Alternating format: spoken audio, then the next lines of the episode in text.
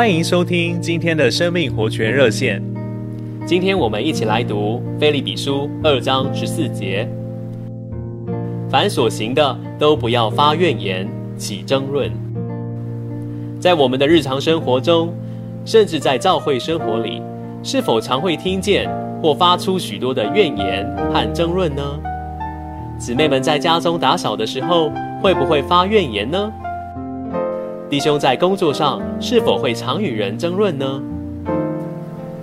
我们怎么能够在一切所行的事上都不要发怨言、起争论呢？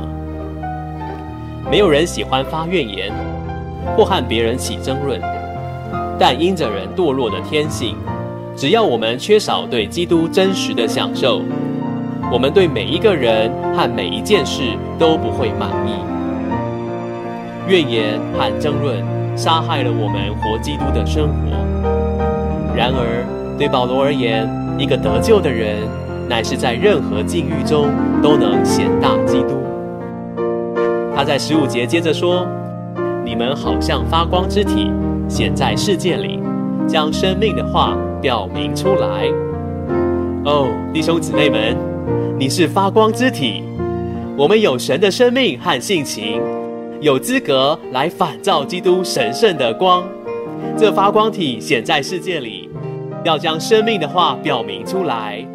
这生命的话就是基督自己。我们能有一些出于基督的东西，献给世上的人，让人也能够从怨言和争论中得救。愿我们都因基督这光而发光。谢谢您今天的收听，我们明天再见。